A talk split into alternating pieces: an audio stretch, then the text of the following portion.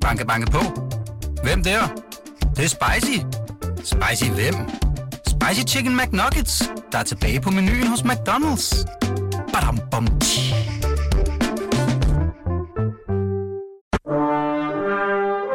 Du lytter til Radio 24 Den originale teleradio. Velkommen til Flaskens Ånd med Poul Pilgaard Jonsen. Åh, den er lidt hård for den her. Jeg tror, jeg bliver nødt til at rejse mig op. Have den ned mellem benene, og så... Sådan. Så røg proppen af. Mm, jeg glæder mig. Jeg har også glædet mig til at få dig på besøg. Katarina Amitsbøl. Og øh, jeg har tænkt, at det er 4K. Det handler om, at det er 4K, ikke? Mm. Katarina, konservatisme, kærlighed og katastrofe. Ja, Ja, så håber jeg, vi kan ende også lidt positivt bagefter. Jamen, det dækker meget godt dit liv, ikke? Det gør det faktisk. Ja. Ja. Skal du se her... øh. Et glas til dig. Tak. Flot farve. Til mig, ja. Vi smager lige på den, så fortæller jeg om den, ikke? Skål. Skål. Og velkommen i flasken, Tom. Tak, jeg glæder mig.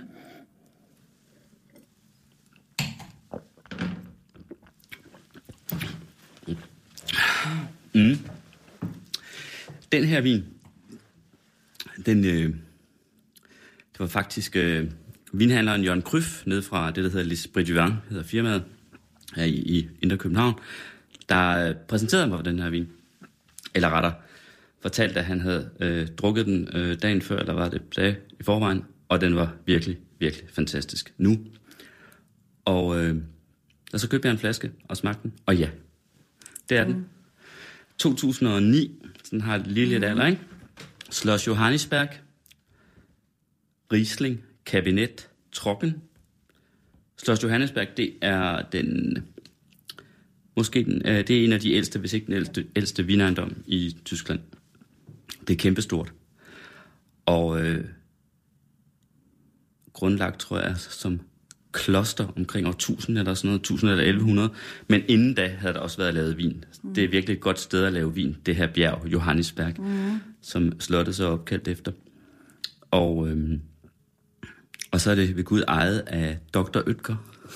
Du ved, yeah. det her firma, der laver pulver til pudding og, ja, og alt muligt andet. Pizzaer og alt muligt, ikke?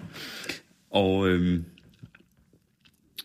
og det er bare sådan et eksempel på, synes jeg, at øh, tysk vin er stadig meget billigt i forhold til kvaliteten, mm. hvis man sammenligner med andre lande. Altså, fordi det her vin, det er altså virkelig vin på et meget, meget højt niveau. Ja. Øhm, og så er den jo nok, altså, der er mange, der ikke synes, de kan lide de der søde, de store tyske viner, er jo som regel mm. søde, ikke? Det er en de, integreret del af det, at mm. den her fine balance mellem syre og sødme, det er det, der giver dem deres storslåethed, som jeg synes, de har. Mm. Men mange kan jo ikke lide det der sødme, og det her, det er faktisk sådan, altså den her, den er faktisk tør. Jeg synes, den er rigtig god. Mm. Jeg fik øjnene op for tysk vin, fordi jeg netop kørte igennem det område Rheingau. Ja, Rheingau, jeg flyttede ja, hjem præcis. fra Schweiz. Mm. Bilen var læsset. Tænkte, laver lige et stop, i stedet for bare at køre fra A til B. Og jeg har også tænkt, ej, tysk vin, det var lidt for sødt, og jeg havde nok nogle fordomme. Mm. Det var fantastisk. Mm. Og siden er, er jeg altså blevet øh, vild med det. Mm. Jeg kan godt lide det der lidt sødme. Måske også, fordi jeg er blevet ældre, det skal jeg ikke Måske- kunne sige. måske. Men 49. det smager godt, ja. 49 er du blevet, ikke? 49, Ja. ja, Paul. Altså, øhm, og så er der noget sjovt ved det her. Øh, det, den her ejendom har klassisk, altså man har jo de der udtryk på tysk, altså det kan hedde øh, kabinet, eller spætlæse, eller afslæse, og så videre, som angiver sødmegraden. Øh, på Schloss Johannesberg her, der har man altid haft sådan et system med, at man puttede øh, lak på toppen af, altså oven på proppen. Og det var så lakkens farve, der angav, hvad det var for en type, om det nu var en spætlæse, eller som den her en kabinet. De putter ikke lak på længere, men det hedder stadig rot lak. Altså en rød lak. Og nu har de bare i stedet for lavet sådan, her på- kan du se øverst på halsen, der er sådan en rød, en mørkerød farve, mm. og så står der rot lak. Og rot lak betyder altså på Schloss Johannisbergsk kabinet. Ja, sådan er det. Nå, skal vi lige få dig introduceret og præsenteret? Øh, hvad hedder sådan noget? Øh, ordentligt. Du er, øh, du hedder Katarina Amesbøl. Mm. Ja. du har faktisk noget med det her område, vi sidder øh, i at gøre, fordi du er opstillet som folketingskandidat for de konservative. Frederiksbergkredsen. Nemlig. Mm-hmm. Men du bor ikke selv på Frederiksberg Nej. i Charlottenlund? Jeg bor nu i Charlottenlund og havde brug for lidt mere plads, så flytte ud af byen. Og er medlem af kommunalbestyrelsen. Ja. For de konservative selvfølgelig. I har stadig øh, 100% flertal ude i Gentofte, ikke? Ja, næsten. Eller ikke 100%, men Ja, I har, I har, hvad hedder det, I har flertal. I har mere end 50%. Det må man sige. De konservative. Ja. Hvor, hvor mange procent har I? Jamen, vi er jo, øh, kan man sige, 13 ud af 19. Der er konservative. Ja. ja. Sådan var det også her på Frederiksberg en gang, men nu må vi, vi havde nær sagt, øh, nu er partiet nøjes med, øh, altså faktisk ikke, ikke mere, ikke flertal længere, øh, men der var alligevel rigtig mange, og så sidder øh, de konservative stadig på borgmesterposten. Ja. Jeg ved ikke, hvor lang tid de har gjort det. 119 år eller sådan noget, tror jeg. 120 mm. år måske. Så det bliver en, øh, det bliver en borgerlig omgang, den her, tror jeg. tror jeg. Øhm, og så arbejder du i AP Møller. Ja, Er det det gør jeg. Hvad laver du egentlig der?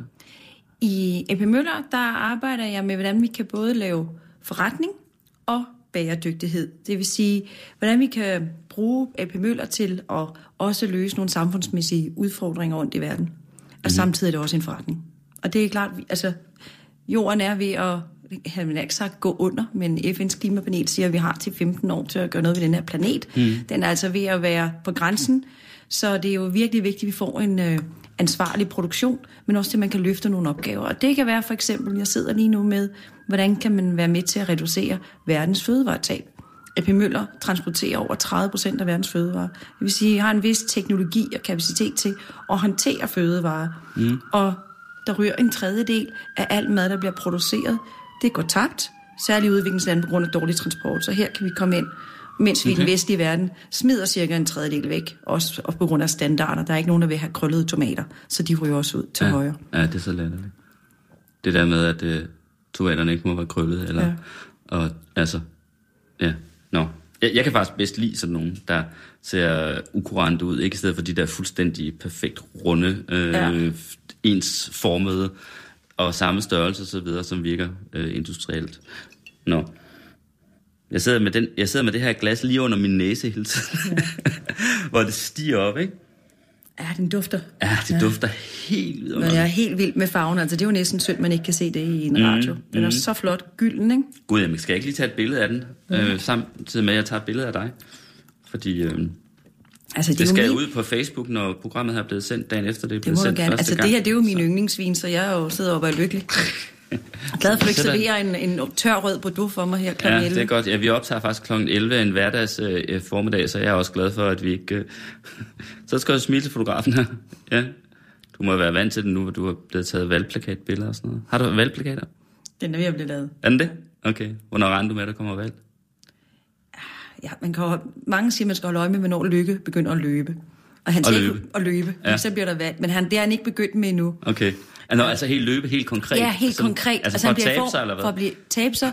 Og så laver han jo altid det der, kom og løb med lykke rundt omkring. Ikke? Og det giver åbenbart valg. Men han er jo altså, der er mere valgflæsk nu, end der er løb, mm. må man sige. Så. Men det bliver nok, jeg tror, det bliver i marts. Det tror jeg. De vil Du gerne tror, det have bliver i marts? Ja. Okay. Vi skal snakke om, øh, som jeg også introducerede i begyndelsen, øh, om kærlighed og katastrofen. Den hænger sammen mm. øh, for dit vedkommende øh, på en voldsom måde. Men inden da, så, øh,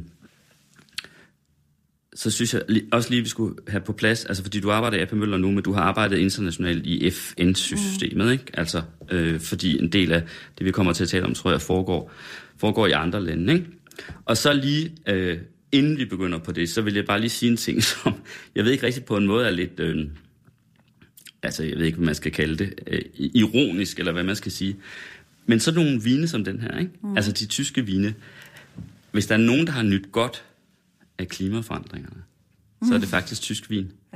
Fordi det er i forvejen et område, hvor det lige kan være på grænsen til at være for koldt. Ikke? Mm. Og rent faktisk, øh, så tror jeg næsten kan sige, jeg tror faktisk ikke, der har været en dårlig overgang i Tyskland i en generation nu næsten. Mm. Altså, det er tydeligt, at klimaforandringerne øh, gør, det, gør det lettere for vinavlerne. Altså, det er ja. så der er der så i det mindste en lille positiv Positivt, ja. ting. Ja. Ja.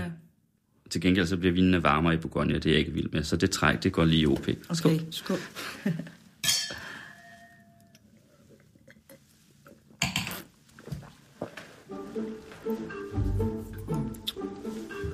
Lad os rulle tiden tilbage. Mm. Og snakke om Peter, Ja. som du mødte. Jeg mødte Peter i København. Jeg arbejdede på det tidspunkt i Afghanistan, mm. udsendt for FN. Og øh, jeg kan huske, det var på min 36 års fødselsdag. Okay. Jeg havde faktisk ikke rigtig noget at fejre den dag, for jeg var ingen kæreste. Jeg var ikke gravid. Øh, jeg var hjemme. Alle, øh, jeg har fødselsdag 15. juli. Alle venner var afsted med deres familie og andet. Så jeg tog bare ind forbi min mormor, forbi Ikea og hjalp hende lidt. Men jeg har en veninde, som laver nogle arrangementer her, Fosbar. Der har vi også mødtes, Paul. der har vi mødtes. Ja. Øh, så tænkte jeg, jamen, der stiller jeg lige op. Jeg kom ind i mine sandaler, og jeg skulle ikke rigtig noget. Ja, og så kom der den her mand op til mig i ret hvid skjorte. Jeg tænkte, han var sådan lidt for business til min ty- Mm. type, men han blev sådan ved med at snakke.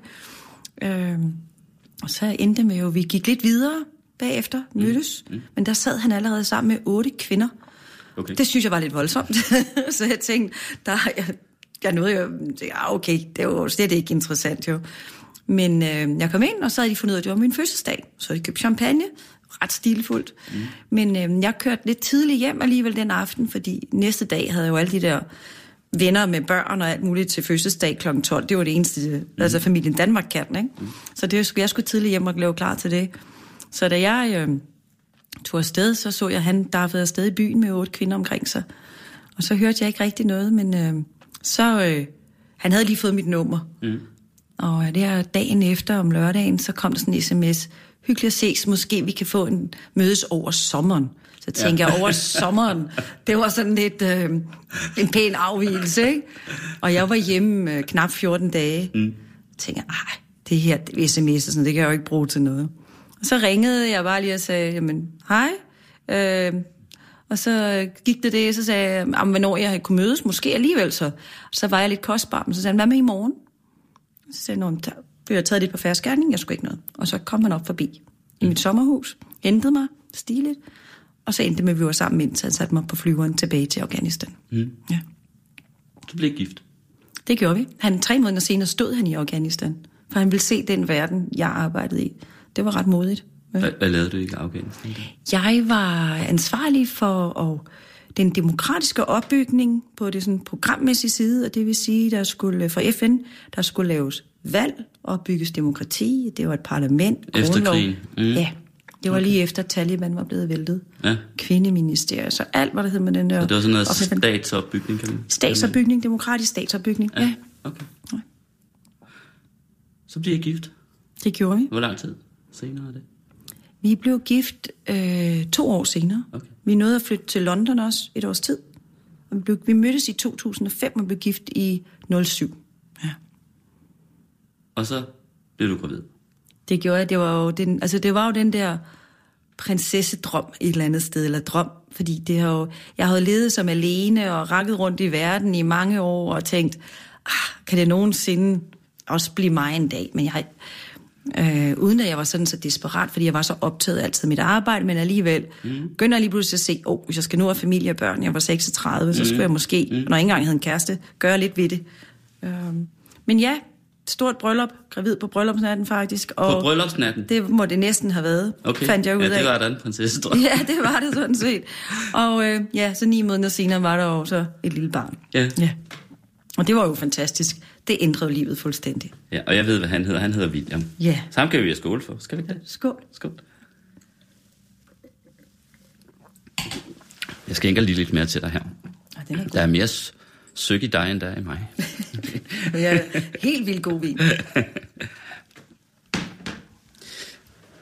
Det lyder så perfekt og så lykkelig. Ja. Ja. Og det blev jo så ikke ved. Nej, det gjorde det jo ikke. Nå. Og Hvad jeg var jo der? netop... Jeg var jo, det var jo netop så lykkeligt, og det var egentlig første gang, jeg nogensinde sagde til en, en anden person, jeg er faktisk afhængig af dig, af dig. Og det sagde jeg faktisk først efter, vi var gift. Jeg tror altid, jeg har holdt meget på mig selv. Mm. Klaret mig selv rundt i verden og i alle mulige krigszoner.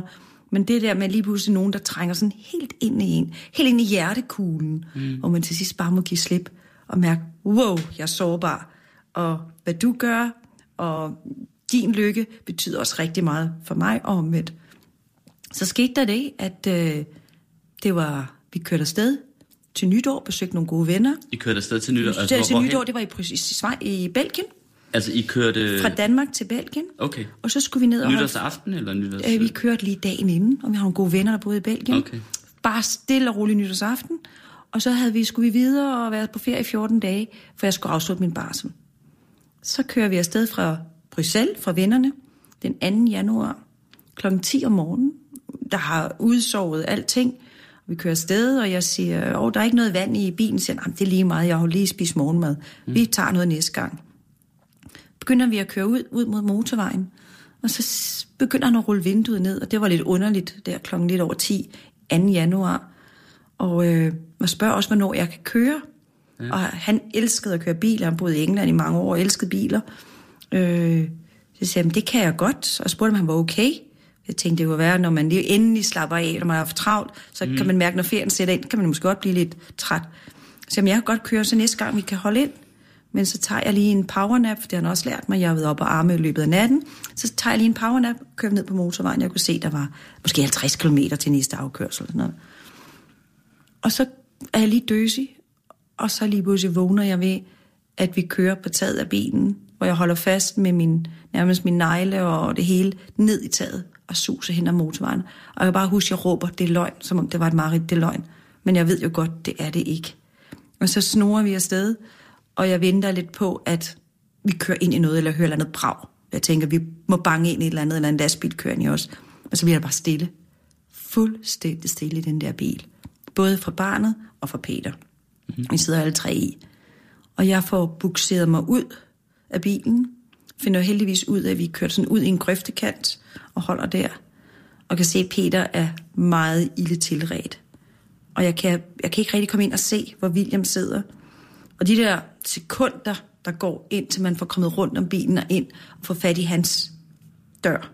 Altså, der sidder William, der sidder dreng. hjertet fuldstændig op i halsen på en. Mm. Men jeg opdager, at jeg kan få åbnet døren, og heldigvis, fordi Peter var så opmærksom på sikkerhed, han har fået ham ind i sådan en isofix sæde, så sidder han bare med hovedet nedad. Så jeg får ham ud, og der er så stoppet to biler, og der er nogle kvinder, og de der kvinder siger, vi tager ham ned, der sidder en dame i en varm bil. Så de tager bare mit barn og står bare der. Jeg må bare give løs til den her dame. Går lige ser, at de sidder dernede, og hun får så ham bare på sædet. Jeg aner ikke noget, jeg ved. Tænk, hvis de havde kørt med ham. I don't know. Og så begynder jeg bare at sige til den anden dame, gå ind i bilen og råb til ham, for jeg ved det sidste, men man ligesom mister det hørelsen. Mens jeg prøver at finde ud af, er der nogen, der har ringet efter en ambulance, og hvor er vores sikkerhedstrækkant og andre ting. Jeg er vant til krisesituationer, mm. så jeg går ikke på den måde i panik, mens jeg så ligger ind og selv prøver at råbe til ham. Til Peter? Ja. Hvad skal der? Så kommer der jo så en ambulance, men de kan ikke lige få ham ud. Altså bilen er gjort, den har kørt med 130 km i timen. Den har kørt i, øh, i, i yderbanen og kommer så, så øjenvidner siger bagefter, det var som om den bare kørte afsted. Så kører den ind i et auto, det er en autovand, der opdeler motorvejen, så kører den ind midt på motorvejen, kører ind med hans øh, side for førersædet ind i siden. Den bliver så slynget op i luften og lander først ned på hans side, mm. så på venstre side, og kører så op på taget henad. Og det var en Passat stationcar, og så suser vi mig hen, så han fik hele trykket. Vi mm. siger, den er fuldstændig mast i hans side. Heldigvis sad jeg og så min søn i den modsatte side, mm. så han tog det hele. Men de kunne ikke rigtig få ham ud, for den var så mast. Men jeg kunne godt se, at hans hoved var drejet. Altså, jeg kunne godt se, at nakken nok ikke havde det godt. Så de må tage lidt tid at få ham ud.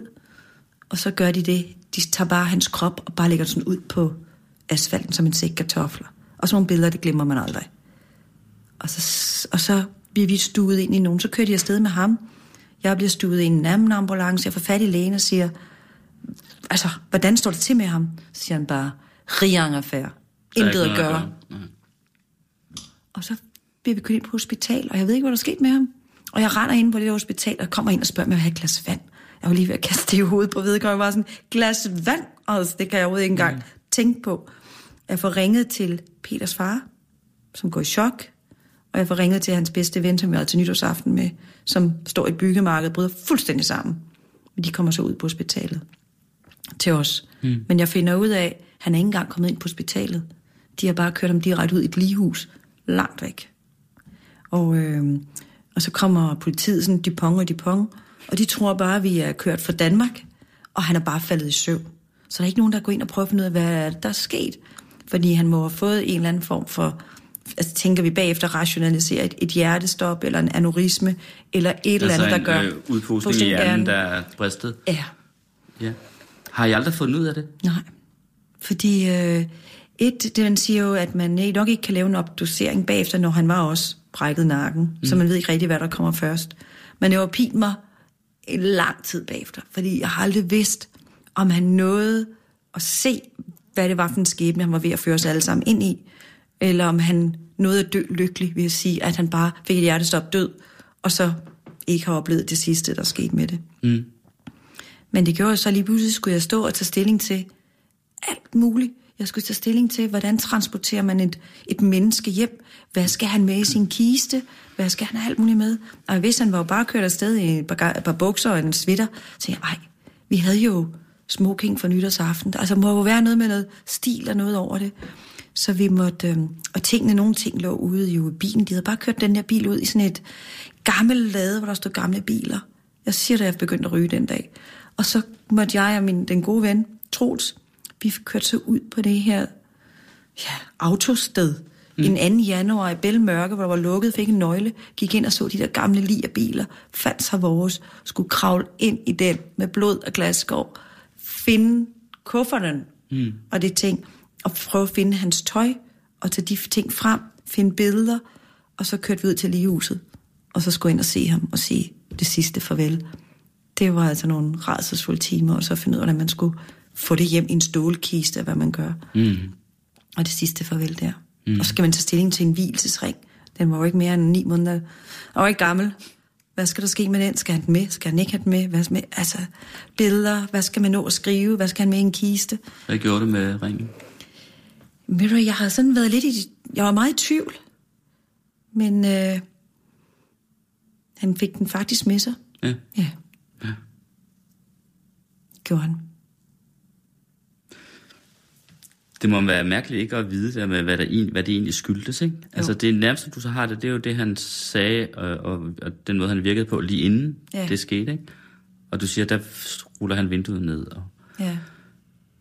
vil have dig til at køre, så han har følt sig dårligt tilpas. Mm. Måske, ikke også? Det er det. Og det har jo også gjort, at bare en kæmpe selvbebrejdelse og skyldfølelse bagefter. Hvorfor har jeg ikke været mere opmærksom? Hvorfor gjorde jeg ikke noget mere? Alt det der tænker man hele tiden på. Når man sidder så tæt på, tættere på nærmest, end du og jeg sidder nu mm. i en bil. Han dør, jeg overlever. Ikke? Og i lang tid var jeg jo bare ved at give mit eget liv væk, hvis jeg bare kunne få ham tilbage. Jeg synes jo, det var så unfair. Måske kunne jeg redde ham. Mm. Så det havde taget et stykke tid at give slip på det, jeg tænkte, hvis han havde kunne gøre noget, havde han råbt, han havde kunne gøre noget, eller jeg havde ikke kunne gøre noget. Men det tager lang tid at slippe, når jeg har, har der nok stadig 10% skyldfølelse. Det har du. Ja, det tror jeg, jeg slipper det ikke helt. Kunne jeg have været mere opmærksom? Kunne jeg have gjort noget? Men hvis han er død af enten en hjerneblødning eller et hjertestop, plus og så videre, så kunne du jo ikke have Nej, gjort noget. det kunne man ikke. Altså, Altså. Med, nej, men jeg tænkte, hvis det, og jeg vil bare ønske, var det sket en halv time før hos vores venner, kunne vi have taget ham på hospitalet, eller tre timer senere havde været fremme, mm. så kunne man få noget af det. Men det, det svar får jeg aldrig. Mm. Nej, så det var virkelig fra den ene yderlighed til at stå i totalt mørke. Mm. Ja. Du fortæller jo sådan ret, hvad skal man sige, øh, cool og afbalanceret om det, det nu. ja. Væ- vækker det nogle følelser i dig at fortælle om det? Jamen, det gør det, og det har det jo gjort. Nu er det 10 år siden nu snart. Mm. 2. januar 1023. Øh, men jeg har jo, vil sige, de første to-tre år har han altså slet ikke kunne egentlig tale om det, eller fordi så stod tårerne der bare, mm. eller en melodi, noget af det sidste musik, man hørte i bilen, øh, ting, duft, alle de der, så ryger det bare frem i minderne fuldstændig. Fordi det der, det tror jeg, der er virkelig, når man har virkelig oplevet kærlighed, som jeg så også skal være taknemmelig for, så prøver at opleve, det er, at de følelser stopper jo ikke. Og så kom man, jeg har så drømt om og tænkt på i så lang tid, bare han kom ind ad døren igen. Og jeg ved, jeg vil være så forelsket i ham igen. Det stopper ikke bare. Det er egentlig lidt unfair, når personen ikke er der. Det lever man med i lang tid. Og hele det billede af familie og idyl og drømme. Ikke? Den, den første sommer, jeg kunne slet ikke holde sommerferie. For jeg kunne simpelthen ikke holde ud at se familieforældre eller fædre gå med deres børn på stranden. Jeg kunne simpelthen ikke holde det ud. Jeg begyndte bare at tude. Jeg, måtte gå, jeg gik på arbejde. Og det var selvfølgelig synd for min søn. Jeg fik min mor til at hjælpe mig, men jeg kunne simpelthen ikke holde det ud. Ja. Mm. Skal vi drikke til hans ære? Ja, det, det kan vi jo gøre, at gøre. Ja. Ja. Hvor er du egentlig vokset op hen? Jeg voksede op øh, fra jeg var 0 til 6 i et pænt område i Vedbæk, mm. nord for København. Og så blev min forældre skilt. Hvad lavede dine forældre? Min far er civilingeniør, mm. og det er også der, at de har boet i udlandet og blevet tilbage. Min mor er sygeplejerske, øh, nej, stewardesse, sygeplejerske, og begyndte så at læse jura, da hun var ja, 33 med fire børn. Mm. Blev skilt og flyttede op på landet. De skulle skilles, men så mødte min mor der i 11. time en ny mand, mm. der boede op mellem Helsing og Tisvilde. Så vi flyttede det op, og han havde også nogle børn. Så lige I Nordsjælland? Ja. ja. Så blev vi lige pludselig mange børn og boede på sådan et landsted. Mm. Ja. Så det er der, du har haft din teenageår? Ja, fra jeg var seks år. Det er sådan set det, jeg voksede op ja. mest af. Hvad var du for en slags? Var du sådan øh, en, en mønsterelev i skolen? Jamen, det har jeg altid et eller andet sted været. Og både og, fordi jeg var glad for min første skole, men jeg kom op på den her fuldstændig elendige landsbyskole med Altså, der var dengang var der jo ikke noget styring på noget som helst rammer. Og, liv, og lærerkvaliteten var bestemt heller ikke specielt god. Og jeg blev drillet og mobbet, fordi jeg sagde meget, fordi jeg kom fra Vedbæk. Mm. Fuldstændig. Altså, det, var, altså, det tager 40 minutter at køre derop, ikke? men jeg var bare en fremmed stamme, det var helt sikkert. Mm. Så jeg blev mobbet og drillet og generet, og jeg blev på en måde sådan lidt en slagsbror. Altså, jeg var oppe og slås med drengene og blev sendt ud for døren. Men jeg var altid sådan en, der fik rigtig gode karakterer. Mm. Men øh, de sidste måtte jeg simpelthen skole i 9. klasse til Helsinge. Okay. Et sted nu, hvor jeg op, den skole, jeg er gået på, der er totalt bander nu omkring. Det er ikke særlig godt område. Men jeg havde faktisk en god lærer. Og ja. takket af dem, så endte jeg med også at gå i gymnasiet. Men altså, hvor jeg altid også, ja, jeg har jo altid været sådan en, der leveret ind, men ikke altid haft super meget til fælles med mine klassekammerater. Det har jeg faktisk ikke. Jeg har faktisk ingen kontakt fra min folkeskole eller Nej. gymnasiet stort set. Og så kom du på universitetet? Ja. Og læste? Ja, jeg tog hvad? faktisk ud at rejse bagefter i nogle år, for jeg var kun 17, der blev student. Så jeg ville gerne ud og opleve verden. Ja, og have, være lidt fri. Og så tog jeg um, til RUK for at læse. Der havde de åbnet en uddannelse, der hed Internationale Udviklingsstudier. Okay. Der, der skulle man have 10, et eller tre snit. Og det var skulle være et lille eksklusivt studie. Så det skulle jeg bare ind på. Øh, og så tog jeg ud at rejse, og jeg var kommet ind. Og da jeg så kom ind, så havde de åbnet op for 130 elever med samme ressourcer og lærer. Mm. Så det var levede ikke helt op til forventningerne. Men øh, ja, jeg startede på RUK. Og så senere har jeg læst i England. I England? Ja. Læst hvad? Der har jeg taget en master i uh, international jura, og det er på menneskerettigheder, krigens lov, humanitær lov og islam, og politisk islam, uh, for at forstå, hvad den, den verden er. Ja. Okay. Ja. På nogle måder, der er du jo, der har du jo lige baggrund til at blive sådan en rigtig klassisk konservativ, ikke? Vedbæk og vokset op på landsted. ja. ja. Det kan man jo sige på, ja. på den ene måde. Man kan, jeg tror, man kan vinde billedet på mange måder, ikke? Fordi jeg jo selvfølgelig vokset op i en familie med totalt otte børn, ikke? Ja. Øh, hvor vi selv er altså, vokset op og opdraget os selv på mange måder. Vi har altid bare været en kæmpe flok. Mm. Og, øh, Men har du altid været borgerlig lige fra? Nej, det Nej. har jeg aldrig. Nå? Nej, jeg har været jeg har rukker oprindeligt. Ikke? Jeg har da det er stemt, også derfor, jeg begynder jeg at stemt, snakke om det, fordi jeg, jeg tænker, okay, du kommer hen på. Jeg har altid stemt SF og S hele Ej. mit liv. Okay. Det var først, da jeg kom... Jeg har faktisk også stemt S en gang, men jeg har godt nok aldrig stemt SF. Altså, det ville være fuldstændig utænkeligt. Ja, men det var jeg, det? jeg jo vokset op på RUP med at dem, som er de, de virksomheder, de er jo de store, de store slemme nogen, og ja. det er, sådan, sådan er systemerne og det mm. hele. Ikke? Og nu arbejder jeg et multinationalt selskab. Altså, det har været utageligt, dengang jeg gik på RUK. Altså, fuldstændig. Men, øh, men det var efter, altså, som jeg har været ude, jeg var ude i alt de 13 år. Og når jeg er kommet løbende tilbage til Danmark, så synes jeg bare, der er sket et skridt i Danmark. Det er ikke det Danmark, jeg oprindeligt rejst ud fra. Mm.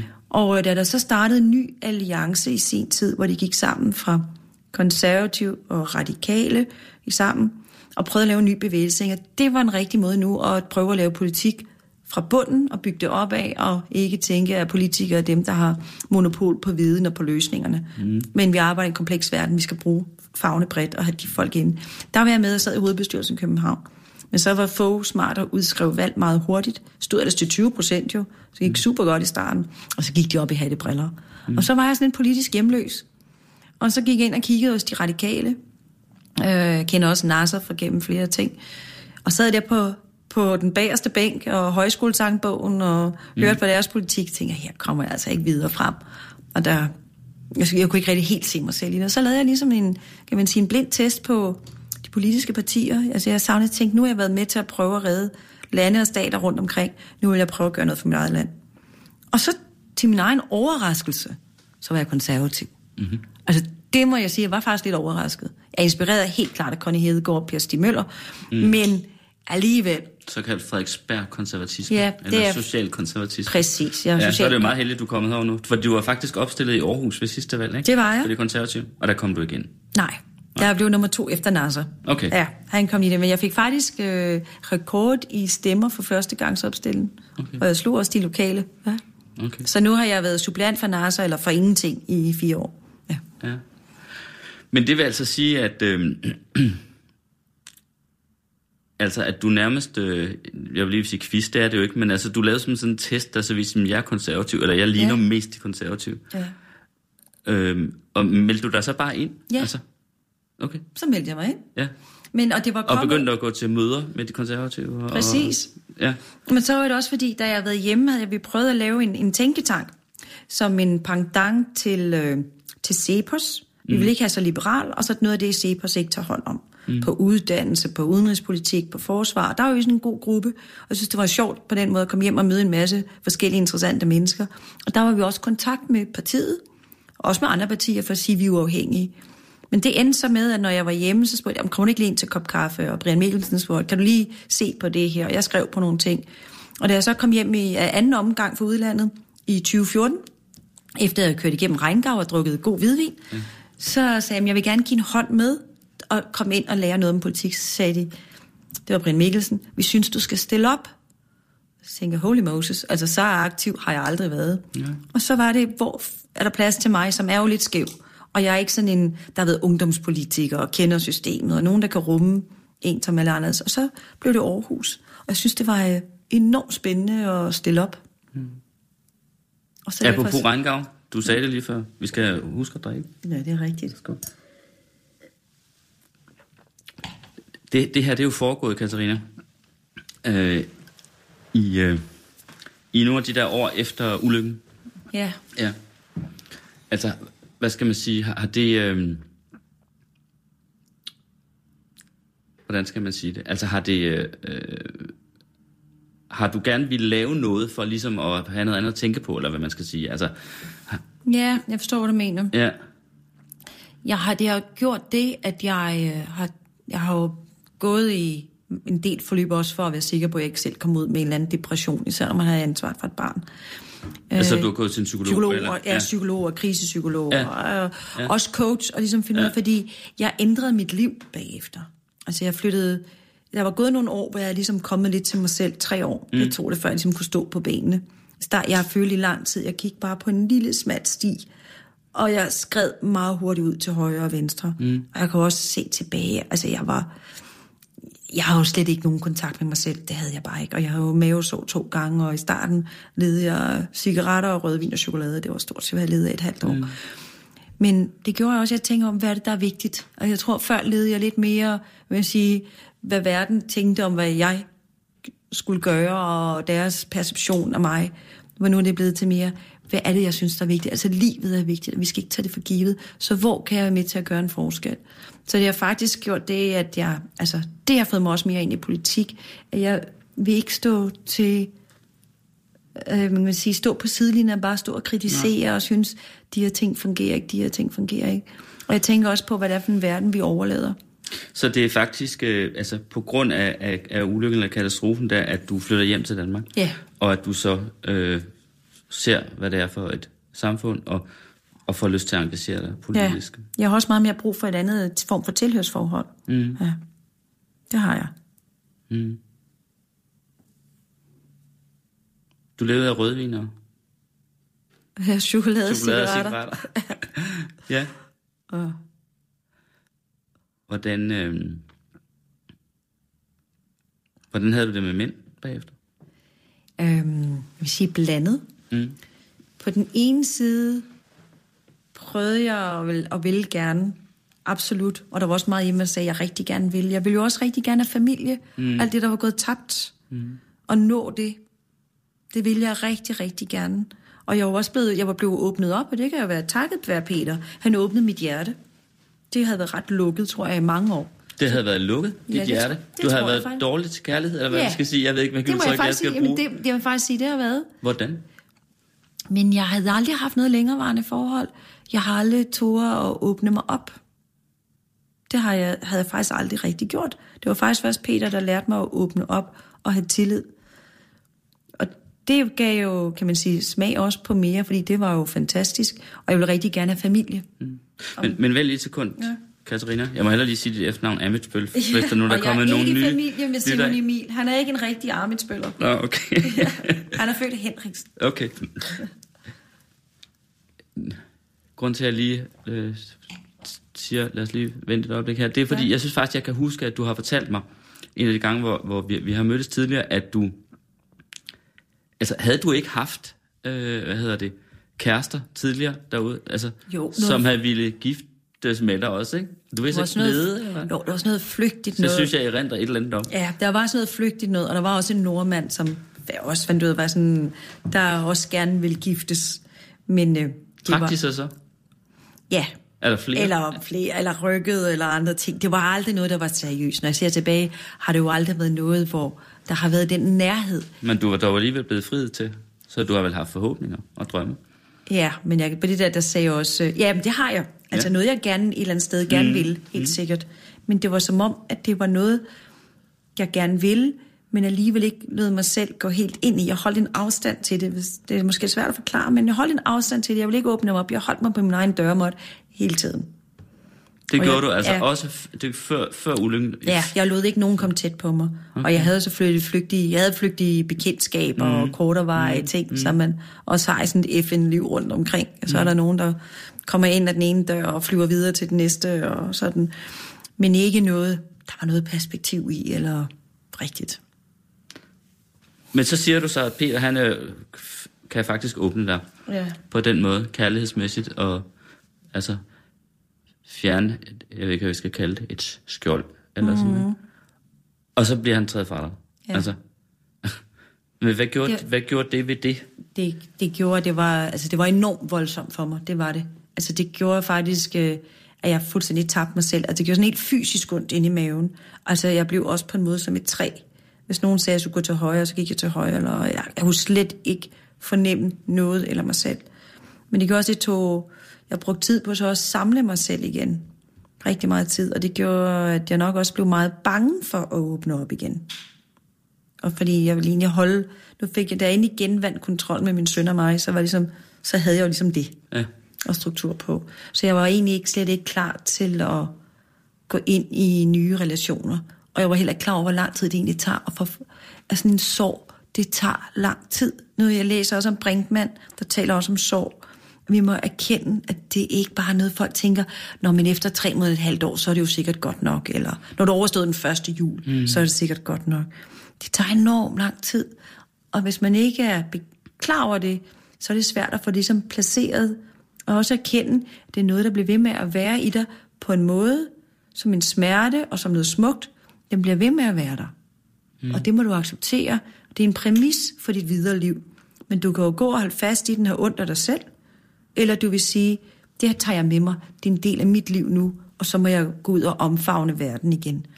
Men det var ligesom en erkendelse, jeg måtte tage, gå igennem. Og jeg øh, talte blandt andet også med en præst. Mm. Og hun var altså rigtig, rigtig god til at sige, at hun kunne se, at jeg kunne komme videre. Og det har jeg også brugt. Ja. Mm. Men det gjorde, at det er så klart stoppet i en lang periode for egentlig at starte et nyt, rigtigt forhold op igen. Mm. Ja. ja, for nu er du jo faktisk gift. Det er jo så lige blevet i år. I år? Ja. Okay, hvornår? Den 26. maj. Okay. Så er jeg ni år efter, og det havde jeg ikke troet. Altså, jeg købte jo så en lejlighed oven på min mor, i lejlighed i Stockholmsgade. Og der På tænkte, Østerbro. præcis. Mm. Og der tænker jeg, her skal vi bo sådan lidt pakistansk resten af mit liv. Altså, Ja, flere og jeg bor på ja, flere generationer, tre generationer sammen. Ja. Og det var ligesom det. Og jeg havde allerede købt, altså den gravplads, jeg så fik købt herhjemme, over på Garnisonskirken, også på Østerbro, det var også så i tæt afstand, også hvor jeg jo selv kunne gå ind og passe den, købte jeg med det samme to gravsteder, for jeg tænkte, her skal jeg jo også ligge. Altså, jeg kunne slet ikke egentlig se, selvom jeg gerne ville noget andet, kunne jeg bare slet ikke se eller fornemme, at der skulle være en ny chance til. Ja. Mm. Ja. Men hvad skete der så? Jeg bliver nødt til at høre den kærlighedshistorie. Ja, men så ændrede det... Kærlighedshistorie er jo tro- alt det nærmest det mest interessante. Ja. Ja, og heldigvis for det. Jamen, jeg blev jo sparket lidt til, at nogle af mine venner også sagde, jeg var jo selv ude og kigge lidt og flotte, men det, jeg kunne ikke. Jeg måtte give op. Så var nogen, der sagde, men du må prøve lidt. Der var så gået en del, nogle flere år efter, at jeg boede i Schweiz. Og tænkte, jeg skulle måske til, egentlig til at flytte hjem igen. Min søn blev større, han blev bare passet af au pairs. Jeg kunne se, det var ikke sundt. Og jeg har en stor familie, der hjælper herhjemme. Jeg må tænke, jeg må hellere tage hjem og få noget struktur og komme hjem til Danmark. Der var nogen, der sagde, men du kan jo gøre lidt og lægge op på nettet. Til, ej, det er bare ikke mig, og det er simpelthen så uromantisk, og det var jo slet ikke, og jeg har jo haft den der romantiske oplevelse, jeg vil hellere møde en person, og... så jeg lagde et billede op på det her netdating, Du gjorde det simpelthen, Jeg så gjorde det. alligevel, Ja. selvom det ikke var noget for dig. selvom det ikke var noget for mig, Okay. med et billede af mig selv i, på et bjerg i Schweiz, i vandrestøvler og shorts, og langt væk. Altså, der er intet feminin på det billede overhovedet. Mm. Og det var en lørdag aften, jeg sad op på et skisportsted med min søn. Nogen spørger, vil du med i byen? Nej, jeg, nu er jeg, har jeg endelig fri. Altså, jeg arbejder jo ligesom mændene, så når jeg var hjemme hver dag var klokken 6, så den anden weekend vil jeg også gerne være sammen med min søn. Øhm, så nu lægger jeg det bare op.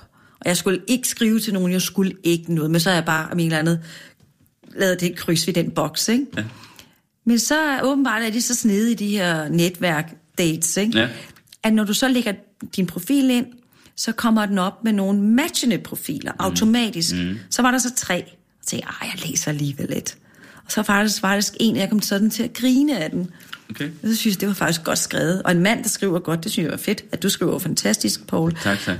Øhm, det er der ikke så mange, der egentlig på den måde gør, hvor virkelig, ah, det fangede mig, det synes jeg var sjovt. Og så brød jeg mit første princip, skrev jeg bare, komplimentere med dit skriv.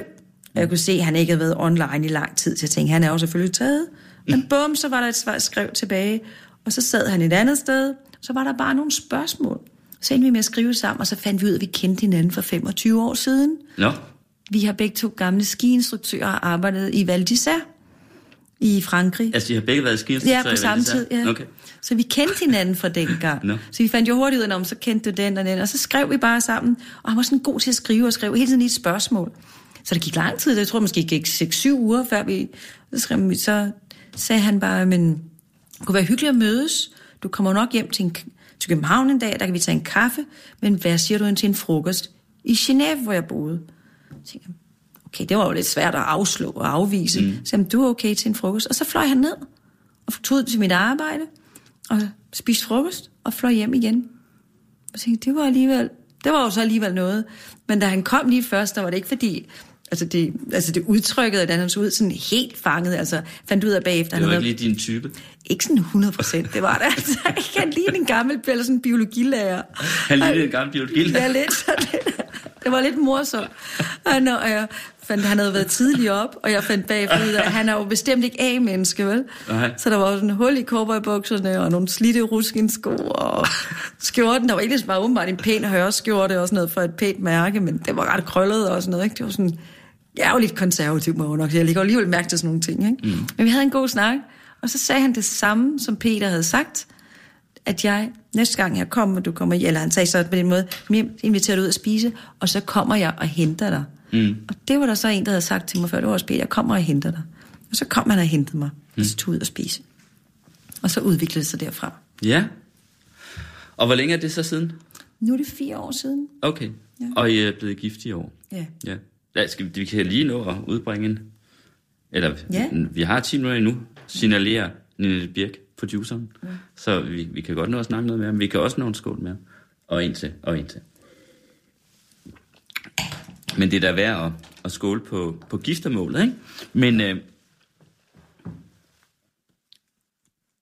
ja, det lyder som om, det bare så var enormt lidt. Det, så gik det bare uden problemer. Nej, det, det, Efter du lige var kommet og biologilærer outfittet. ja. Ej, det, det var det jo så ikke, mm. fordi det er det, jeg var også, det bestemt ikke, og det, at sige, det, har været, det har været hårdt arbejde. Det tror jeg også, han vil sige, helt sikkert. Øh, det er helt, altså, jeg stod så igen tilbage på min dørmåtte. Nu havde jeg vundet min kontrol, og jeg stod der med jeg og min søn, og havde mit setup. Og når man mødes i en sen alder, og har jo altså ja, 90 års bagage til sammen, og dine og mine børn, og mine ting, og ens børn kommer, de kommer bare i første række. Og man har ikke det der tid og mulighed for egentlig at lære hinanden at kende, så er det en kringlet vej. Mm. Og jeg er jo ikke skilt. Jeg har jo en dreng 24-7, og min dreng følte sig kæmpe truet, at der kom en mand ind. Han var mega jaloux, øh, stort pres og modstand, og de er forskellige. De er meget forskellige. Og min søn var også jaloux på, at han kunne se, at som min nye mand, eller kæreste på det tidspunkt, der har to store, større drenge, at de havde det rigtig godt sammen. Han kunne godt mærke, at han var ikke med i den klub. Mm. Og man kommer bare ikke til at elske andres børn på samme måde. Den er lidt hård at erkende, når du har en dreng, der bare skriger efter og får opmærksomhed af en far, og så er der bare en, der sådan, synes faktisk nogle gange, at han er ret irriterende, mm. en søn, og det var han også på mange måder, men som samtidig bare skriger efter, at jeg bare vil have omsorg og få anerkendelse. Mm. Så det har helt klart nogle gange givet, at man var nærmest smidt håndklædet i ringen af flere omgange. Men vi har arbejdet med det, og det er bare at kende, det er en løbende proces, men det der med at nu tænke, nu er vi at stå, jeg vil sige faktisk nærmest, at vi kravlede op på bjerget, og det var det, vi vil gerne vil fejre med at blive gift, og så sige, okay, nu er det det, vi gør. Men I har været ved at kaste håndklædet i ringen, både ham og dig? Ja, Okay. det har været begge veje, helt Okay. sikkert. Han synes heller ikke, det har været nemt at være, gå ind i et forhold, der bliver sådan en, en trekant. Altså, han savnede jo sine drenge, de var jo så andre mm. steder, og så sidder vi der ved middagsbordet, og øh, så sidder der sådan en lille dreng, der bare skal hele tiden have opmærksomhed og snakke, og, øh, og jeg har jo klart en, en meget, meget stærk relation til min egen søn, fordi mm. vi er så tætte. Mm. Så jeg synes også, det har været svært at komme ind i det. Nu er din mand her jo ikke, af gode grunde eftersom Ja. min ej, vi har faktisk nogle gange to gæster i flasken sådan. Det kunne da være, vi skulle have haft det Ja, her også. han kunne have haft sygt med. Præcis.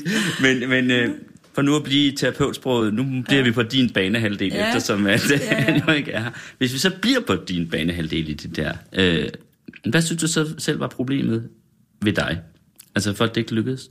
Og hvordan kom det til at lykkes? Det er jo vildt interessant, hvordan det faktisk lykkes jer. Ja. Altså, Det er super gode spørgsmål, og nu er der ikke så meget tid. Jeg kunne godt lige tage en tænkepause, fordi hvordan er det... Ved du hvad, den, den går jo rigtig meget begge veje, og jeg måtte jo også erkende, at jeg havde nogle, øh, tror jeg, nogle ret faste holdninger om nogle ting, hvordan tingene skulle være, mm. og var ikke tilstrækkeligt åben, og jeg sammenlignede ham virkelig meget med Peter. Mm. Og Peter sad jo op på en piedestal, mm. og til sidst sagde han også bare en dag, jeg er ikke sikker på, at jeg kan leve op til det, du gerne vil have. Mm. Og det er jo også de der kvinder med alle deres store krav, og jeg helt klart var en af dem, eller er en af dem også på mange måder. Men de blev jo sat op, han kunne jo ikke leve op til sådan noget. Det kunne han jo ikke. Øh, og jeg var også meget kritisk, og ikke nok lydhør nok egentlig, hvad det var, han var, at se den person, han rigtig er. Og han er en helt anden person. Så jeg kunne godt se, at jeg måtte gå ind og finde ud af, hvad det var, der rørte ved mig. Og så brugte jeg en rigtig, rigtig god terapeut. du gik, i, du gik Ja. i, eller I gik, eller ja, hvad? det var, faktisk, det var faktisk ham selv, der sagde først, skal vi ikke tage op til hende her? Hun er rigtig god. Terapeut i Jeg har kærlighed. simpelthen gået i parterapi. Ja, Nå. og han også sagde, at vi skal hellere gøre det, inden det går galt, så lad os forebygge. Og jeg tænkte, what? Altså, ikke? Ej, ikke? Men øh, det var faktisk hans gode initiativ. Og så gik jeg ind til, så tænkte jeg, jeg må hellere lige snakke med hende selv. Og så spurgte hun mig, har du nogensinde sagt farvel til din mand? Og det er halvandet år siden, hun spurgte mig det spørgsmål. Og så brød jeg fuldstændig sammen. Så nej, det har jeg jo aldrig. Det havde jeg jo simpelthen ikke. Så jeg kørte ind på graven og snakkede med Peter, fortalte ham om tingene. Og det har så gjort lidt løbende. Jeg havde også en kæmpe skyldfølelse over for Peter. Til at give mig selv det? fri. Ja. Nu kan jeg få af vand i øjnene. Kan ja. Kørte du ind til Overfor- grav? Ja, og så har jeg siddet og snakket med ham. Også okay. Om, hvor det er. Og også om det var okay.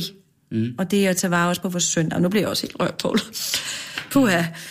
Ja, men det er altså ikke så lang tid siden, men det må jeg sige, det var godt nok noget, der skulle til. Hun forstod at stille de rigtige spørgsmål. Og så senere hen, og så finde ud af, hvad det er, man reagerer på. På hinanden, og fordi det er egentlig, man reagerer jo egentlig nogle ting, der rører sig i sig selv, som ikke er jo altid af den anden. Og det har været en kæmpe hjælp. Jo, så hun har en stor aktie i vores ægteskab, det må jeg sige. Ja. Nå. Det må vist blive en uh, hjertestyrkning, vi skal, skal vi kalde, kalde Ja. det det den her gang. Ja.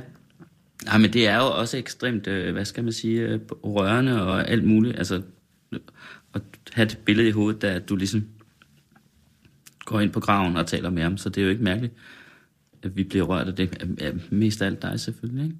Altså. Mm. Mm. Mm.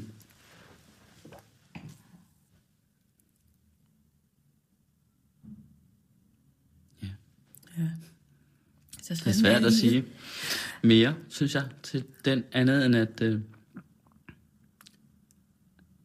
at det lyder som om, at det ligesom er derfra, at det så det er fra det tidspunkt, at du så at du så ligesom bedre kan finde ud af det. Altså, mm. så bliver det bedre med jeres Det er det. parforhold. Ja, at det ligesom er det, sige, det var- der skulle til.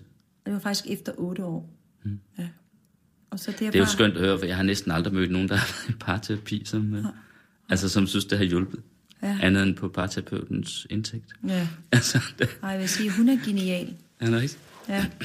Hun er så skarp. Hun Jeg er sådan lidt samme type som dig og mig. Altså på Okay. den her måde, altså jævnaldrende på, og hun er sådan Gud, det kunne da være, meget man konkret. kunne lave en udgave af Flaskenton, hvor man lavede parterapi. Det kunne man måske.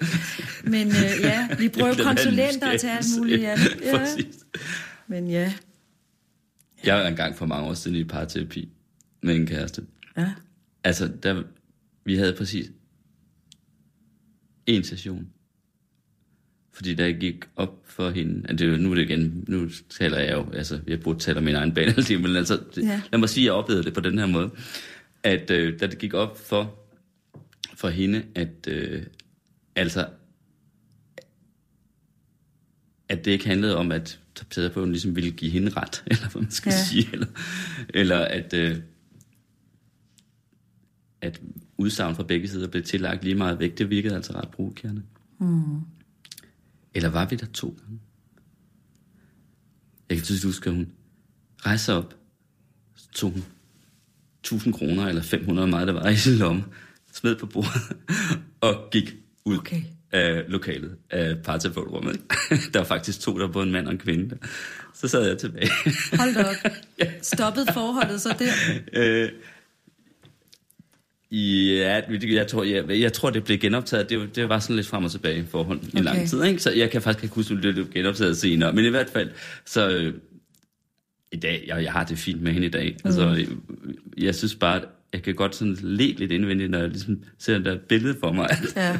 Men Smider penge. op, smide penge. Der er min del af det. Tak for i dag. Ikke?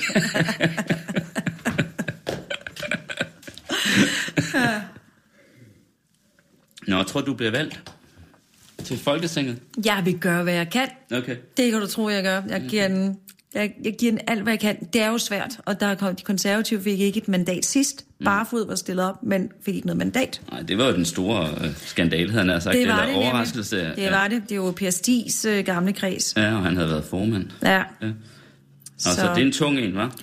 Det er det jo med politik. det er det at komme ud og være synlig. Men øh, jeg vil sige, jeg brænder virkelig for det, jeg, jeg vil mm. stille op for. Mm. Og det er det, jeg gør. Og jeg øh, skal jo ikke være levebrødspolitiker. Øhm, så må jeg jo se, om det, det bærer, og vi kan være synlig nok. Og jeg giver det to omgange. Kom ikke ind nu, stiller jeg op en gang til mere. Okay, ja. Der har du simpelthen bestemt dig for Ja. på forhånd. Ja, Okay. Mm. så må vi se. For det tager tid at bygge op. Det er jo også en ny valgkreds. Og jeg har først fået den her i sommer. Mens mange modkandidater har jo været i gang i par år nu. Mm. Så det er en kort løbebane med ingen ressourcer og bygge helt nyt op. Så det er, det er, det er meget, meget tidskrævende, det er det. Jeg har jo altså øh, bestemt mig på forhånd til, at jeg ikke vil give dig et taletid, sådan at det her blev, altså til dine politiske programpunkter, sådan at det skulle blive en valgudsendelse, for det er det ikke. Det er flask. Det er Jeg flask, det er heller ikke, sådan. Så jeg vil bare sige, Katarina, eller jeg vil slutte øh, med en skål, og så øh, bare lige høre dig om, din mand, mm. er han konservativ? Det er han blevet. Okay, Ja. så stemmer på dig? Ja, det gør han. Okay. Ja, men det er jo sådan, som de fleste siger, konservative regler er ikke noget, du bare vælger dig til, det er noget, du er. Må du blive. Skål. Held og lykke.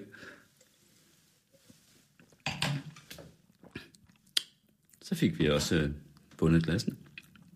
Ja, det var også mm. god. Du lytter til Radio 24 /7.